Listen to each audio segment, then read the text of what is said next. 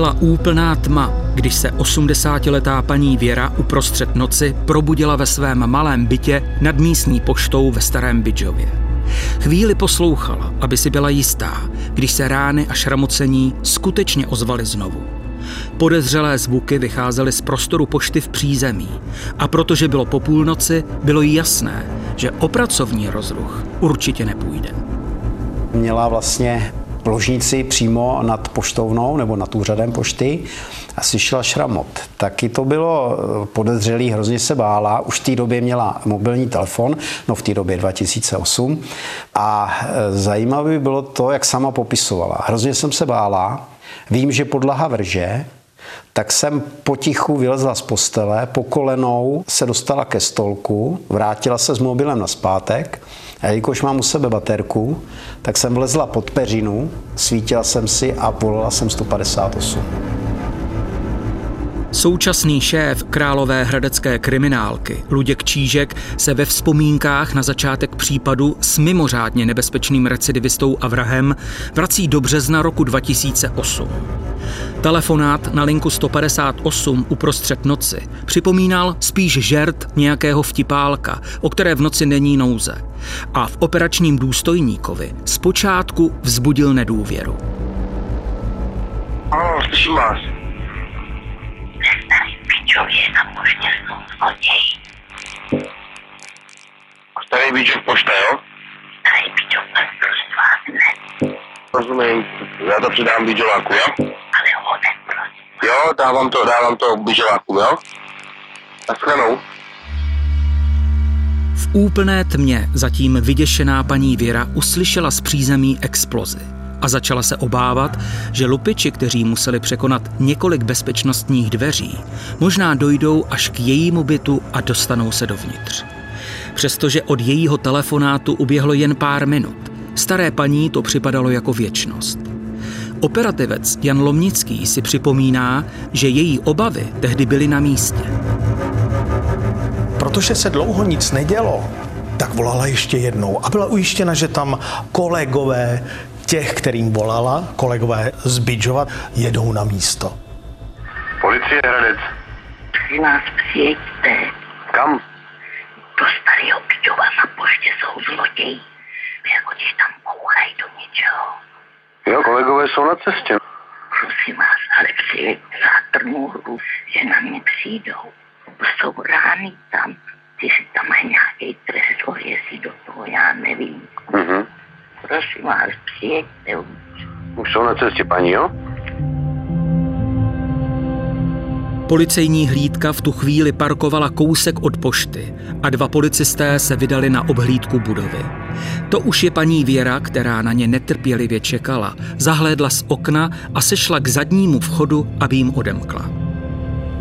Policistům ukazovala, jak to v tom objektu vypadá. Vysvětlila jim, že na poštu se chodí ze předu, co se týče toho objektu, a ze zadu chodí ona, kde je další vchod, a tam chodí ona do svého bytu. Což znamená, že v objektu zhruba uprostřed byly dveře, které dělily tu část, kde byl poštovní úřad, a z druhé strany tu část schodiště, kudy se šlo ní do bytu. No a když tam prováděla toho jednoho policistu, tak se právě vyklonili z těch zadních dveří a viděli, že vzadu v místnosti na tom poštovním úřadě je prakticky vysazené okno. A najednou taky viděli nějakou silhuetu. Někdo se tam jakoby nahnul. Následující události proběhly v rychlém sledu jako ve filmu. Zatímco jeden policista se zbraní v ruce opatrně obcházel budovu, druhý uklidňoval stařenku. V okamžiku, kdy se znovu naklonil, aby se podíval směrem k vysazenému oknu, netušil, že nebezpečný lupič právě vytáhl z opasku pistoli. A po druhé, když vykouk a ten policista stál řádově pět metrů možná od toho okna na rohu, tak po něm vystřelil. Po tomto výstřelu policista okamžitě vlastně odvedl tu starou ženu zpátky do objektu a řekl ať jde k sobě domů, ať vůbec nevychází a ať se tam takzvaně zalígruje.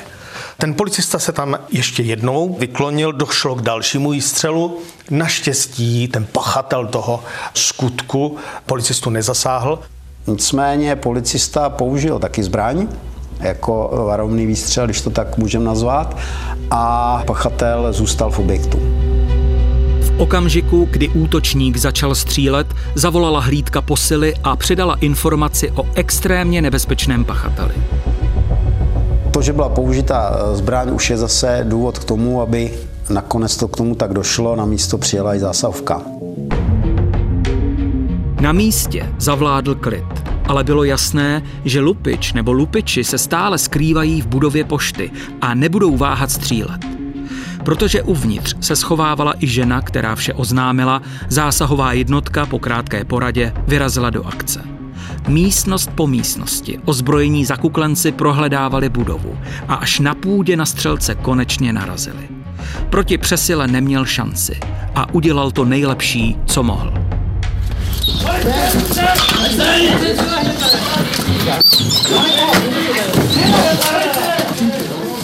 Nakonec na výzvu policisty si lehl na zem a tam ho vlastně na té půdě ti mý kolegové ze zásahové jednotky zajistili. Člověk 65 letý, s dost dobrou muskulaturou, vysoký, ale v té tváři bylo vidět po těch zkušenostech, které člověk má, tak eh, člověk pozná, že jde o starého takzvaného kriminálníka, valdičáka. Později jsem se dověděl, že byl ve Valdicích, že byl na Borech, že byl na Mírově a tak dále. Uprostřed noci, ještě na místě činu, vedl kriminalista Jan Lomnický nečekaně otevřený rozhovor se zadrženým mužem.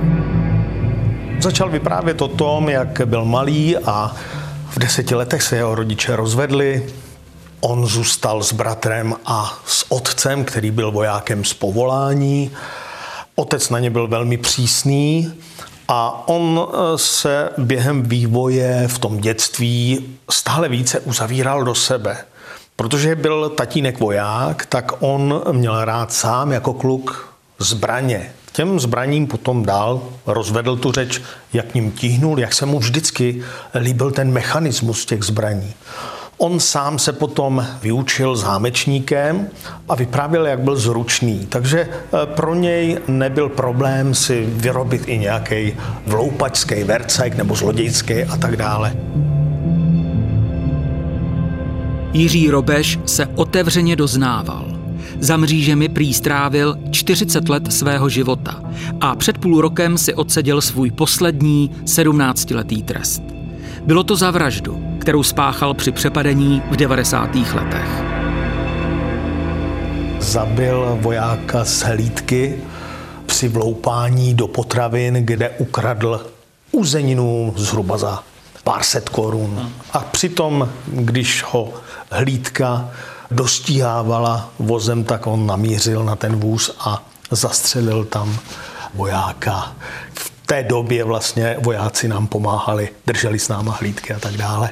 Poté, co zásahovka teda samozřejmě udělala u něj prohlídku, byla eskorta, tak Dásrič spolupracoval. Přesně věděl, co ho bude čekat, přesně věděl, jaký je postup při tom vyšetřování. Bylo také velice zajímavé u toho člověka, On se s tím, když to vyprávěl, jakoby pochlubil, že v 77. roce on byl jeden z prvních pachatelů loupeže na kurzovním vozidle. To v té době tady vůbec nebylo.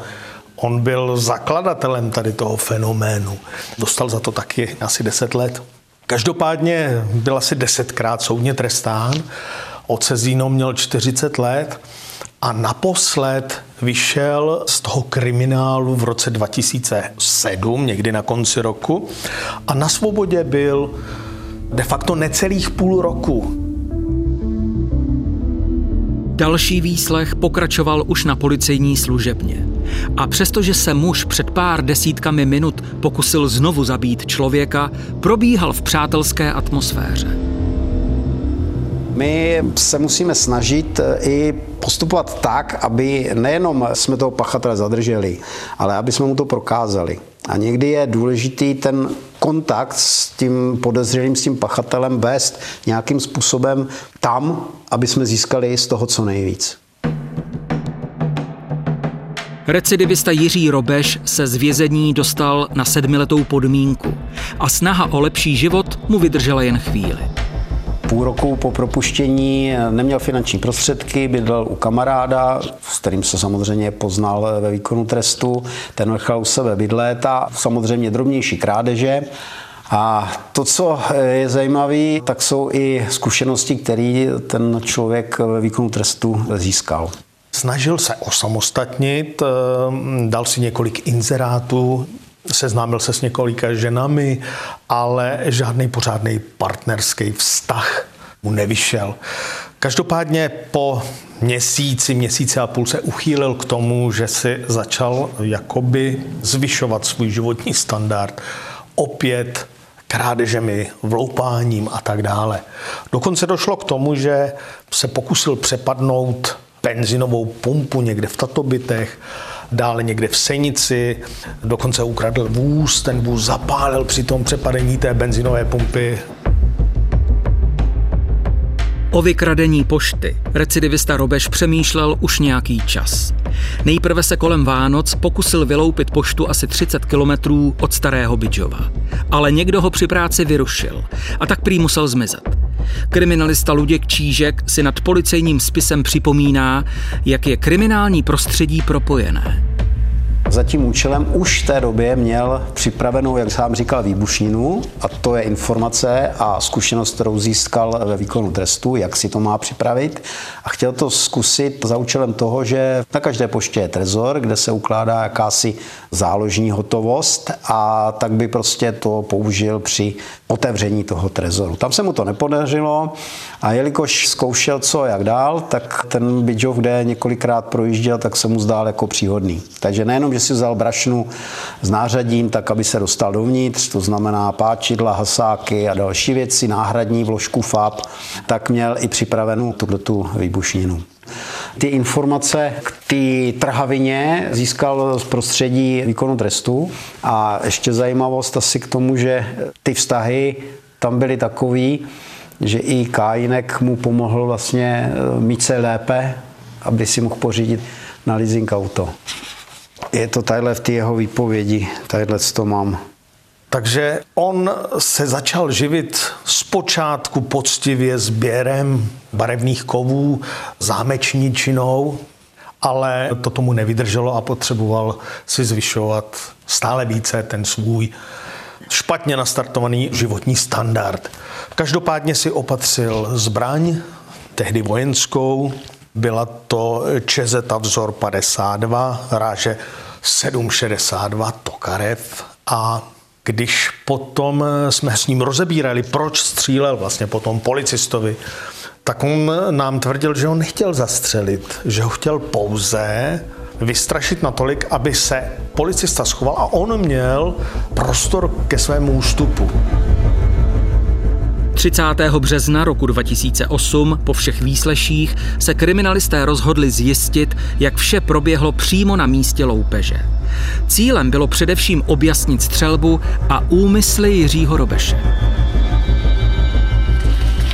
Tak tady mezi jsem vyrobil kapku a na místo ní jsem vložil svoji vlastní a pak jsem ji uzamkl, jo, až jsem byl vevnitř. Tu fatku, kterou jste rozlomil, nechal jste na místě, nebo co jste s ní udělal? Já jsem ji dal do kapsy a pak jsem ji někde vyhodil prostě nějakým směrem, jsem ji odhodil, takhle nezůstala. Robeš nyní měl vlastní klíč od vstupu do budovy pošty, došel si do auta pro tašku s nářadím, vrátil se dovnitř a zamkl za sebou. Ocitl se před další překážkou a musel přeštípnout zámek u železné mříže. Zbývaly mu bezpečnostní dveře přímo do služebny pošty. I na to byl ale připraven. Tyto dveře byly zamčené. Tyto dveře byly zamčené. A byly, byl to bezpečnostní zámek, takže tam jsem nemohl lámat, tak jsem použil šroubováky s páčidlem a ty dveře jsem vylomil. V jakém místě jste asi páčil? Páčil jsem asi tady v těch místech. Jsem takhle od vrchu dolů, až, až sem, no, až to potom Takže ta poškození na dveřích korespondují s tím, no. s těmi místy, kde jste páčil. Aha, no tady to takhle vymačkaný. Tak jste postupoval dál? Dále jsem vešel dovnitř. Zde byla obyčejná fotka, tak tu jsem zase zlomil pomocí jasáku a otevřel dveře. Ta poškození na těch dveřích, která tam vidíme, korespondují s vaším jednáním na místě? Ano, ano, ano, korespondují. Protože já jsem používal na to páčidlo a to se zalilo, jako zamořilo do těch seklišky těch dveří přestřípává ty signalizační zařízení a postupuje dál do vedlejší místnosti, kde byl ten trezor. A teď připraven použít po domácku vyrobenou výbušninu. Jedna velká rána, pak to dá do druhé, druhá velká rána, kolečko vypadává, no ale bohužel trezor zůstává uzamčen tak se dostal eh, na spodní část, eh, která se mu povedla otevřít, protože nebyla teda tak zajištěná. Ta síla těch dveří nebyla taková. Tam byly nějaké cenosti, kolky, eh, spíš takové drobnější věci, ne finanční prostředky. Co se týká loupeže a způsobu jejího provedení, Robeš vše popsal a přiznával se. Jenže v okamžiku, kdy došlo na otázky, kdy a proč použil zbraň, začal odpovídat účelově. Toto okno se mi zdálo jako pro můj únik eh, vhodný. Proč právě toto okno? Protože bylo dál od eh, těch eh, policistů, že, kteří byli v té přední části. Bylo tady jedno auto, čili byli tady vlastně dva, jo, tak to bylo ještě snažší. On nám začal tvrdit, že věděl, kam střílí, že nestřílí do toho policisty, že ho chtěl pouze vystrašit a že tu zbraň dobře znal a uměl s ní zacházet, jelikož se jednalo o vojenskou čezetu vzor 52 a on, když byl na vojně, tak měl takovou čezetu přidělenou. Jenomže zase my, co jsme byli na vojně, jsme věděli, že by musel být důstojníkem, aby měl přidělenou tuto krátkou střelnou zbraň. Takže eh, nechali jsme ho vyprávět, až eh, jsme získali co nejvíc informací, on nám řekl, jak to celé bylo. Každopádně gro té věci bylo v tom, že, a byla to nejzásadnější a nejzávažnější záležitost v celém tom skutku, že to byl pokus vraždy na policistovi. Ta důkazní stránka je jasná. Zbraň zajištěná, všechny věci, které použil při páchání zajištěny, prostě klasika z první republiky.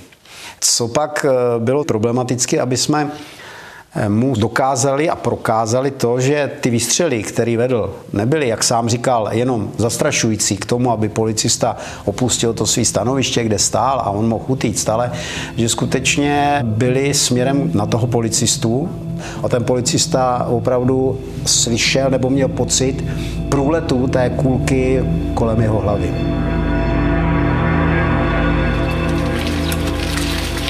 Ukažte jenom, co jste tady udělal, jak jste se vyklonil a jo. kam jste se díval. Tak jsem se tady takhle podíval a tady zpravo, je to tak asi 4 metry, jsem uviděl nějakého člověka a měl uniformu, takže to byl policista.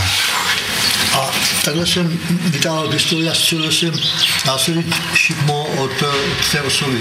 Vy ukazujete, že jste byl takhle vykloněn. Bylo to skutečně takovéto vyklonění? Sledoval jste obě dvě strany budovy? No, to už jsem se předtím podíval, viděl jsem, že tam nikdo není. E, že ten první, ten je u dveří stupních a čili, že toto je ten druhý e, člen hlídky. Takže jsem věnoval pozornost jenom na tuto stranu. Na sobě jsem měl upnutý opasek a na něm bylo pouzdro pro pistoli. Pistoli jsem měl v pouzdru a e, když jsem teda došel k nějakému tomu nápadu, že bych ho mohl vystrašit, aby se mě skoval a já využil toho okamžiku, že vyskočím ven a proběhnu tady na, na silnici směrem k autu, tak e, jsem se teda vyklonil, vytáhl jsem teda pistoli, sundal jsem si, steroval jsem si e, kuklu, no a vysočil jsem ruku a vystřelil jsem takhle směrem ven.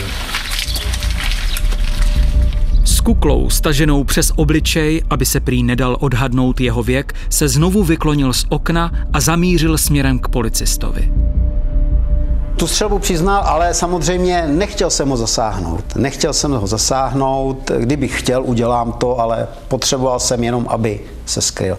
Stejně tak postupoval předtím, což jsme tenkrát se dověděli, že na tu hlídku, když zabil toho vojáka, tak se otočil k tomu vozu a přímo mířil, jak eh, hovořili ostatní ty policisté z toho auta, mířil na ten vůz do toho okýnka, kde seděl ten voják. Takže toto je vlastně velice obdobná záležitost. Pak dále uvedl, že střílel ještě v jednom případě. A to bylo, co se vrátil z té basy v roce 2017 při přepadení toho benzinového čerpadla v Tatobitech. Ale uh, uvedl, že střílel pouze přes sklo někam do regálu. A bylo to na ten poput, že když zamířil na toho pumpaře, tak ten pumpař mu řekl, tak střílej, já ti neotevřu. A on na schvál vystřelil. Ale v tuto chvíli se už nedovíme, jestli mířil přímo na toho pumpaře, protože průstřel tím sklem změní tu dráhu. Ale věděl, věděl záměrně. To prostě věděl, že nemůže říct, chtěl jsem mu zastřelit. My jsme potom zjišťovali samozřejmě, kam letěly vlastně ty kulky, kde jsou střely v těch předmětech kolem dokola. To se pak nakonec dohledalo a bylo to tím směrem, kde byl právě ten policista. Naopak na druhou stranu a to i ta stará žena uvedla, že policista, když opětoval tam tu střelbu, takže střílel do vzduchu s varováním. Jo? Takže on postupoval vlastně tak, jak má, když to eh, tenhle ten pachatel, ten střílel vyloženě na něho. Tam, kde jsme našli místo, kde byl zásah těch vystřelených střel, tak to opravdu směřovalo do horní poloviny těla toho policisty. Prostě hrudník nahoru a hlava. Robeš se nakonec rozhodl, že vyšetřovateli Luďku Číškovi ukáže, kam zbraň, ze které střílel, odhodil. On si údajně, tak jak uvedl přes anonci, přes inzerát, sehnal v Praze, kam si pro ní zajel asi za 15 tisíc. Měl tam si 24 nábojů do toho a prostě na inzerát, tak jak asi v té době bylo třeba možné. Samozřejmě jsme nedohledali a nezjistili přímo tu osobu, protože samozřejmě to je všechno bez nějaké identifikace osob a prostě zbraň potřeboval, takže ji získal. To, co se dělo v tom objektu, to se dalo krásně poskládat do toho skutku, ale jediný problém byl, že nám neustále tvrdil, že nechtěl zabíjet na základě všech těch dalších úkonů, expertíz, prověrky výpovědi na místě jsme pak to překvalifikovali právě na pokus vraždy a to i jako zvláště nebezpečný recidivista. Jeho to jakoby postupně lámalo. On byl čím dál tím víc odevzdanější a skeptičtější k té věci. On si sice tvrdil neustále, že ho zabít nechtěl, ale viděl, že takto to nikdo posuzovat nebude. My jsme pak dělali i prohlídku, ne domovní, ale byla to prohlídka nebytová v garáži, kde on vlastně u toho kamaráda dá si přebýval a tam bylo strašná spousta věcí, které pak jsme zjistili, že pocházejí z trestné činnosti a museli jsme to ještě, když to řeknu, dokumentovat dál. Prověrkou výpovědi ale práce kriminalistického týmu neskončila. Specialisté museli zjištění kriminalistů ověřit a potvrdit. Ta jeho výpověď korespondovala se zajištěnými stopami. Co k tomu použil? pákový kleště na překonání výsadcích zámků, fabka rozlomená, kterou on popisuje, že hasákem rozlomil, balistika, jestli s tou zbraní bylo vystřeleno, jestli tou zbraní nebyl spáchan další jiný trestný čin, což je taky velice, velice důležitý. Přichází mechanoskopie, přichází daktyloskopie, genetika, chemie na tu výbušninu, kterou použil, aby jsme to měli stotožněný.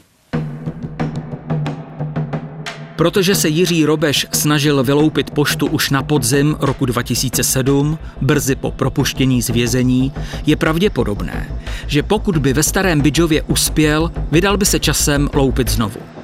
A jestliže by mu zbraň v útěku pomohla, nejspíš by neváhal ji opět použít. Teď si berme to, jaká by byla jeho reakce, kdyby se setkal s tou nájemnicí, s tou babičkou, která jde po schodech zjistit, co se děje a teď se s ní tam setká. Má zbraň? Jak by reagoval?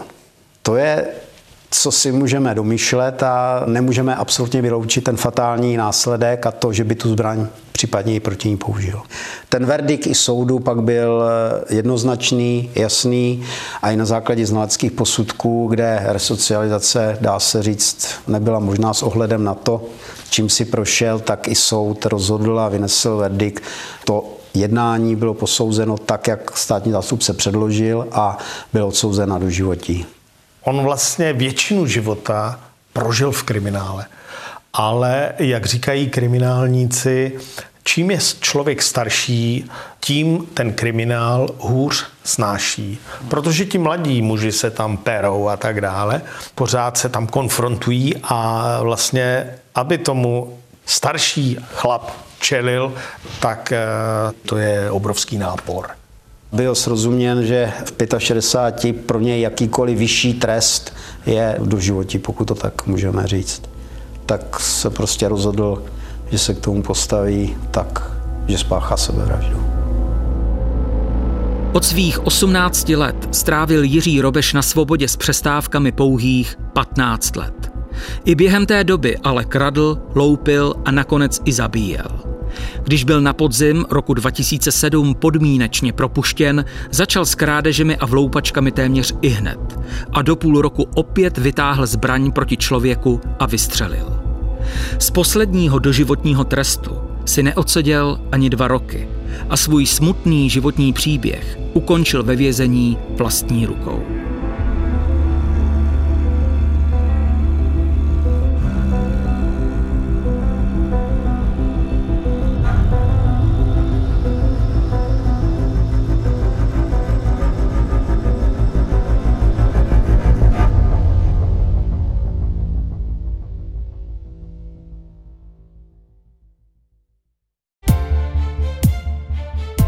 Partnerem tohoto pořadu jste vy, posluchači Českého rozhlasu. Už sto let vysíláme díky vám. Děkujeme.